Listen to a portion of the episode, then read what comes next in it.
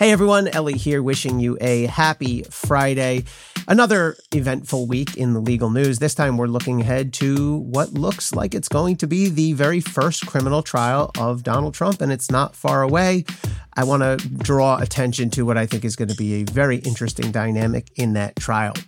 Also, on March 5th, if you happen to live in or near Washington, D.C., I'm going to be doing an event along with Katie Phang, who many of you know is an anchor over at MSNBC. Katie and I are going to be arguing on stage at the Royal Shakespeare Theater the case of Lady Macbeth versus Macbeth. It is the annual mock trial, although this is more of an appellate argument.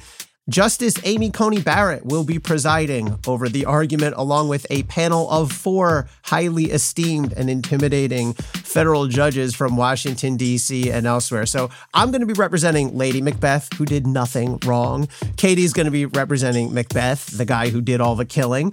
Uh, but definitely check it out. Shakespeare Theater in Washington, D.C. Get your tickets. We'll be there, uh, sort of mingling with the crowd before and after.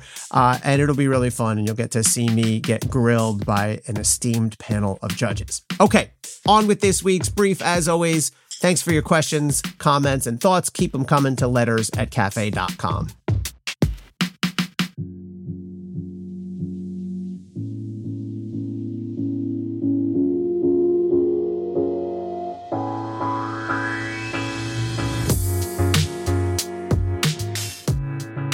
The first criminal trial of a former U.S. president is really, truly, actually happening, and soon, 31 days from now to be precise.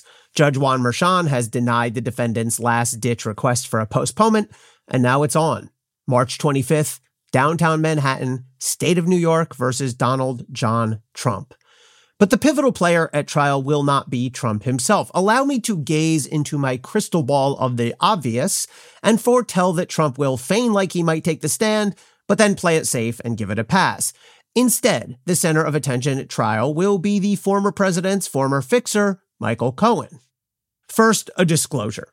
Cohen and I are friends. I like him. I've been on air with him and I've done his podcast several times. Our conversations tend to sound like two aggressive cousins jawing at each other. I'll tell him directly why he's a flawed witness, though, as we'll discuss shortly, not necessarily fatally flawed, and he'll push right back. I invited him to both of my book launches. He couldn't make the first one because he was finishing his federal sentence on house arrest, a perfectly sound excuse, but he came to the second.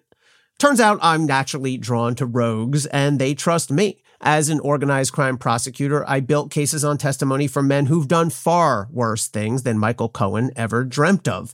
I've stayed in touch with some of them, and we've built relationships that now extend beyond our careers as prosecutors or gangsters. If you've listened to my other podcast, Up Against the Mob, you've heard me catch up with some of them. A colleague asked me recently if I added up the number of murders committed by all the people in my phone contacts, how many would that be? Uh, I did some basic math and I came up with 11, not counting attempts and conspiracies. That'd be more. So I'm no pearl clutcher when it comes to putting a convicted felon on the witness stand. When Cohen testifies in the upcoming Trump trial, he'll be the prosecution's most important witness and he'll present an especially tricky case. Another disclosure here Manhattan DA Alvin Bragg is also a friend and a former colleague. I don't know what to tell you. It's a small world. On paper, Cohen is an absurdly easy target for cross examination. Ideally, prosecutors want a witness with no axe to grind. I once had a cooperator testify that he still loved the defendant and hoped he would beat our case, and that was good testimony for us. But Michael Cohen has built his public profile largely on his visceral and at times unhinged hatred for his former boss. Cohen has publicly called Trump, and you have to pardon me here because I'm quoting, batshit crazy the owner of a quote mushroom pecker. And again, sorry, I'm just quoting him, quote, Donald Von Shits in Pants, end quote. In one machine gun rant from his memoir, Cohen calls Trump, quote, a cheat, a liar, a fraud, a bully, a racist, a predator, a con man.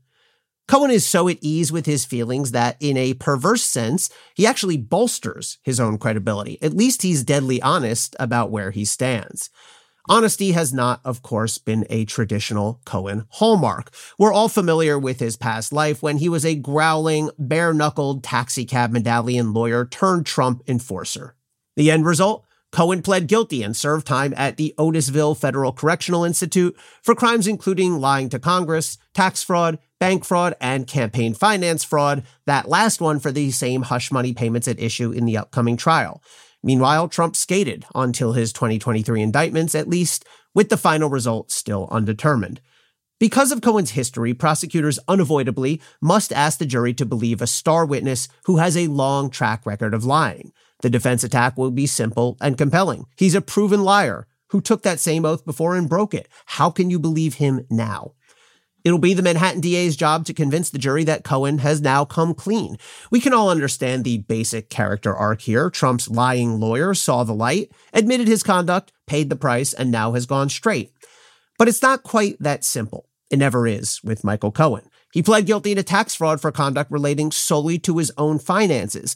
So the DA can't argue that he only ever committed crimes for Donald Trump. Worse, Cohen now claims that when he took that guilty plea in 2018, he actually was not guilty, and he lied, again under oath, when he told a federal judge that he had committed tax fraud. Stay with me here. It's Michael Cohen. It's a tangled web. And Cohen recently got mixed up in a bizarre incident in which he gave fake AI generated legal citations to his personal lawyer, who then submitted them to a court. Cohen has said this was an accident, and I believe him, but the incident could provide more ammo for cross examination. Now, prosecutors and Cohen got some mostly good news last week. The state judge presiding over the New York Attorney General's civil fraud lawsuit against Trump credited Cohen's testimony in that trial, which yielded a galactic verdict of over $350 million against Trump and his businesses. Judge Arthur Engoron found that Cohen's testimony was, quote, significantly compromised, end quote, by his extensive rap sheet and by, quote, seeming contradictions in what he said at trial, end quote. That part would really worry me as a prosecutor. But the judge concluded that overall, Cohen's testimony was credible, given his mannerism in the witness box and the independent corroborating evidence. Corroboration is the key here. Prosecutors are obsessed with finding evidence that might support a dicey witness like Cohen. I once did a case where the cooperator mentioned offhand that he'd occasionally go to the supermarket with the defendant. Those trips had nothing to do with the charged crimes, but we subpoenaed the supermarket's surveillance video anyway. I'll put you out of your suspense. We did find footage of the two men bagging up their groceries together, but we didn't use it at trial because, well, it was pointless. That's how far prosecutors will go to find evidence that supports a cooperating witness. Cohen has claimed publicly that his testimony at the upcoming Trump trial will be heavily corroborated by independent evidence and documents. Indeed, we know there are a series of checks, some signed by Trump himself, that were paid to Cohen to reimburse him for making the hush money payments to the Silence E, the adult film actress Stormy Daniels. Now, that's important evidence for prosecutors, of course, but it doesn't quite provide the vital external support that Cohen's testimony requires.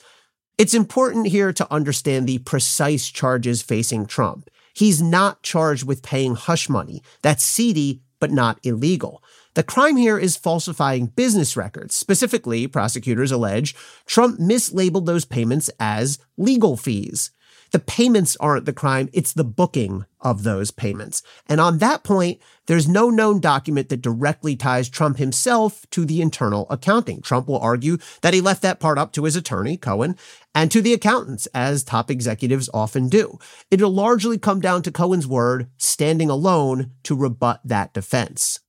When Michael Cohen takes the stand, it'll be a moment of truth for him and for his former client.